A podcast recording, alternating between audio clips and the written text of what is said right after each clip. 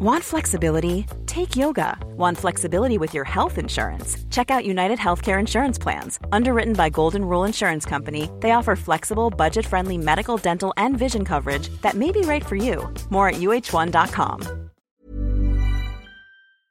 Welcome, friends, to another r slash malicious compliance video. Today we've got a couple of great compliance stories, but first, make sure to hit those like and subscribe buttons down below so you never miss any of my daily videos.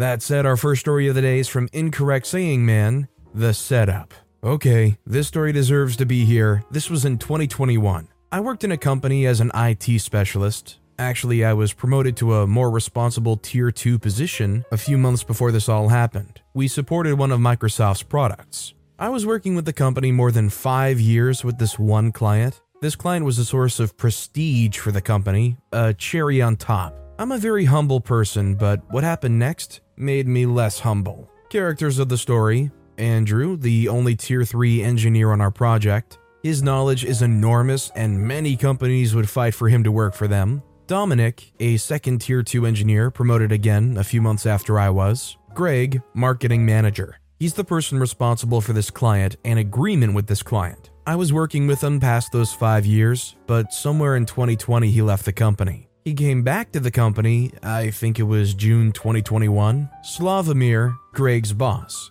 He was responsible for Greg and our help desk. Mr. B, the global director from the company we supported. He is the person to contact with technical queries. And of course, me, call me Andy. This was a non typical help desk that had three lines Tier 1, Tier 2, and Tier 3. About five workers on Tier 1, two on the second tier, and one on Tier 3. All help desk workers, including me working on this project, were saying that the project is actually great. Management, on the other hand, was terrible. We were understaffed all the time. Plenty of poor decisions, which I'll spare you from. The point is, we as technicians working directly with the client knew that the support is not working well and things are getting worse and worse. The end is coming. So the story starts with Strike 1, which was fighting for money, when I was promoted to Tier 2, my agreement didn't change. I was still receiving the same amount of money as I did when working as a Tier 1 technician. That's not a promotion, is it? But what I did receive is more responsibilities. As an example, part of my new job was helping all Tier 1s by being available after work.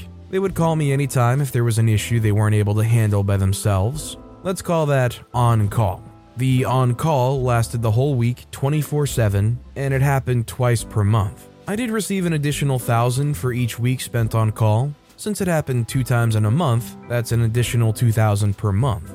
But of course, Greg considered that as a good argument to not increase my pay due to my promotion. To him, I was earning X before, now I'm earning X plus 2000. If that's a promotion, I'm a polar bear model. So I continued fighting for my raise, but nothing ever changed. It was just talking. The big thing that changed everything was a project that needed to be done for the client. It was, I think, somewhere around October 2021. The project was a new configuration on the client's IT environment. I talked with Andrew about this, and he told me that it's too big and our agreement with the client doesn't cover this, so it should be paid additionally. So I called Greg to sort this out. The job is big, and due to its nature, I would need to work mostly on weekends. So, will I get compensated for that? That is where he made the promise that I will be paid for my overtime. So, I took the job and started working on it. Negotiations with the client about technical things and preparing to implement the new configuration took time, especially due to December, holidays, and New Year, but eventually the client and me came to understand how to do the configuration. After the new year of 2022, I started doing the actual work of implementing the new configuration. Without getting into technical details, the implementation did not go smoothly. The tools that I had to use were not working properly, which caused a lot of issues. More issues? More overtime. I worked every weekend, sometimes less, sometimes more, as far as I remember, I had about 80 hours of overtime for January and February. That is when it hit me. I need to get some insurance that I'll get paid. Despite that it was promised to me by Greg that I'll be paid for my overtime, I personally started doubting that. Everyone working in my company knew that the company hates paying overtime. Scratch that, does not pay overtime. And knowing how my so called promotion was handled, I started to worry. Then I realized my overtime isn't actually registered. I didn't ask. I trusted Greg, and no one told me how to do this. I'm new as a tier 2, and it was the first time I was doing a job like this. So I called Greg and asked how I should register my overtime. He instructed me, and so I did register my time. When he saw how much time it took me, what I was afraid of happened. They tried to back down from his promise, and I won't get paid. That means now 1. I'm not getting a raise due to my promotion. Two, I'm not getting paid for my overtime, but I didn't give up.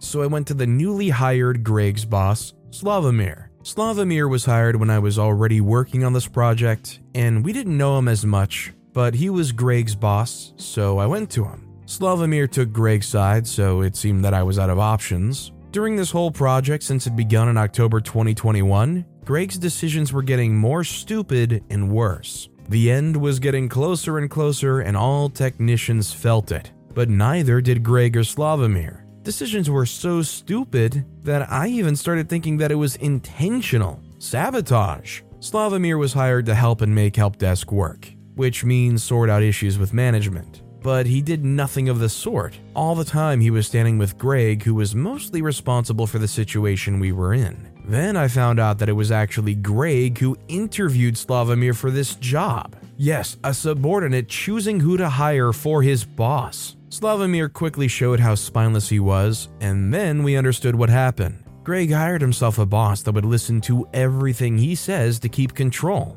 No way Slavomir will help fix anything. So, what about my overtime or my raise? Negotiations were ongoing. I didn't change my position. I was promised paid overtime, and that is what I wanted. I was stubborn. Greg and Slavomir's position was that they won't pay me, but they'll give me days off for my work. I don't really use days off. Employers always had to force me to go on vacation, so that solution didn't work for me. Besides, I was pissed. He promised, and now I'll make him keep his promise. I also had a second reason. Money was one of the reasons why our help desk wasn't working as it should, and I cared about the client. So, this situation was a perfect opportunity to teach the management a lesson that if they want to keep the client, they need to pay. It was March 2022 at this point. Negotiations regarding my overtime produced no results. So, I started doing something I didn't want to do, which is check what the law says. I spent hours on Googling. I even paid for advice from a lawyer, and the result was bad.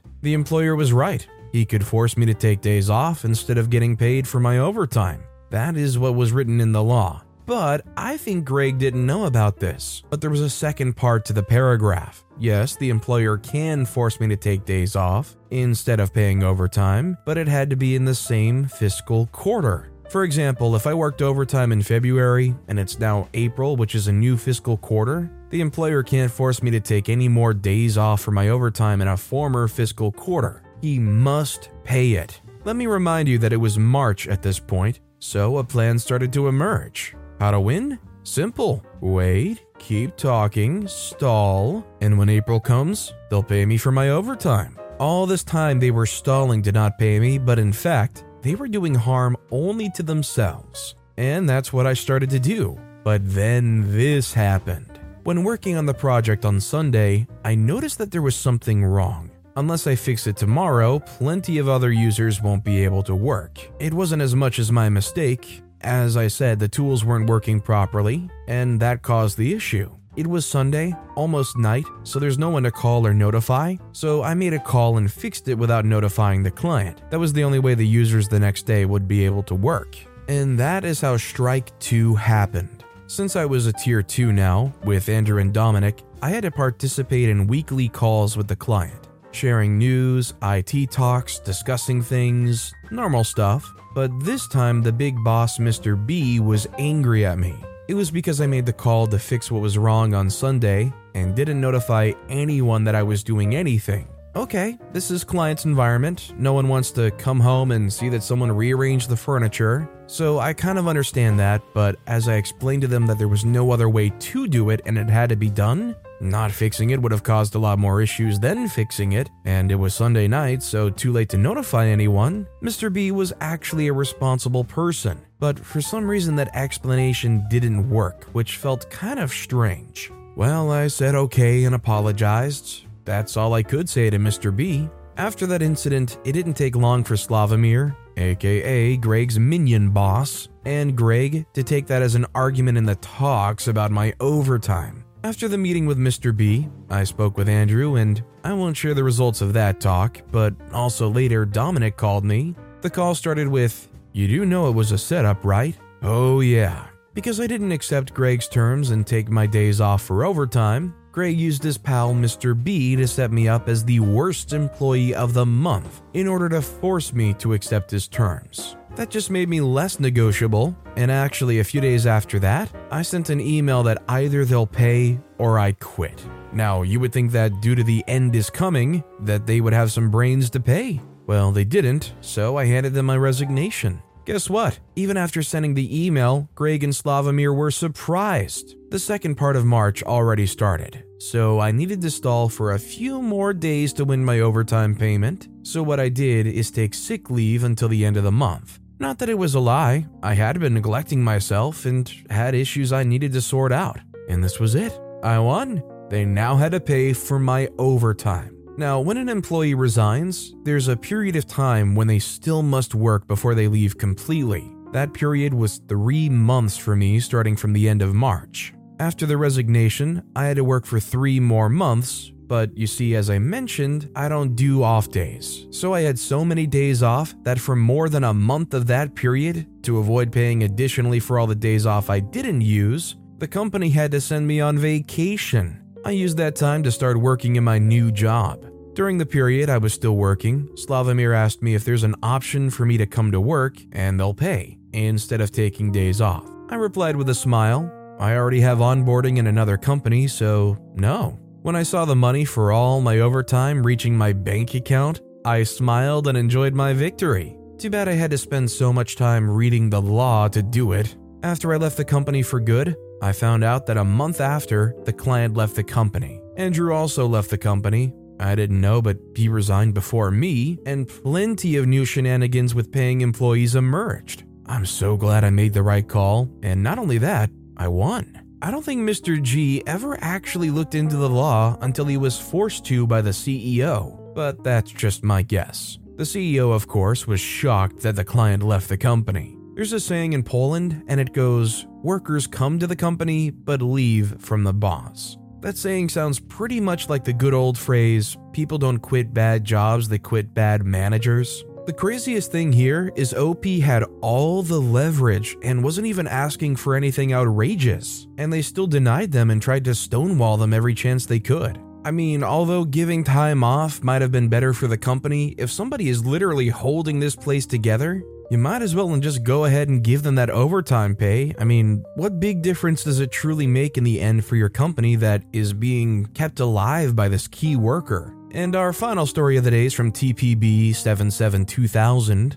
Only for new hires? Fine. So during high school, I worked at a part time job at a grocery store that sounds similar to Jingles. We had a lot of cashiers quit and desperately needed more cashiers. At the time, I was making 10.50 an hour. Our general manager made a promotion where any cashiers got paid 11.25 an hour. So I go talk to my manager like, "Hey, can I get that raise?" He said, "No, it's only for new hires." Well, after about 2 weeks, I got fed up being the only one who knew how to run the registers because I was really the only one with experience. I was training employees who were making more than me. I asked again to be on the same level of the people I'm training. I realized that the promotion ended in about a month or so, so I talked with my parents about the plan. I waited until I knew that they were going to struggle because of people already asking off. I went into my shift and I told my manager I quit. Here's my time card, here's the keys. I helped close once or twice, and here's my vest. He said, Whoa, wait, let's talk about this. I said no and walked straight out. I enjoyed the weekend off and hung out with friends more often than I normally did. Didn't work at all that week, and on Friday, a week and a day later, I went on the website and applied again. I was called in for an interview with my former manager. He seemed relieved and arrogant that I was coming back, but at the end of the interview, I asked, Since I'm a new hire, I get the new hire bonus pay, right? And also, Janice, the other lady who I liked, gave me her referral code, so I get that as well, right? I could tell he was very unhappy, but I did end up getting both. I missed three days of work, but ended up making more from the referral bonus, $250, and got myself a 75 cent raise. This is yet another situation where you have a key worker who is making less than the first time ever workers you're scraping off the street and having them train. Like, I know that extra 75 cents an hour is going to bankrupt the store, but throw them a bone. I think OP should have put their foot down and said they deserve $12 an hour. But with that being said, that's all the time we have for today. Now, if you want to hear another absolutely awesome compliance story, check out that video on the left. Or if you missed my latest video, check out the one on the right. That said, I'll see you all next time with some more stories.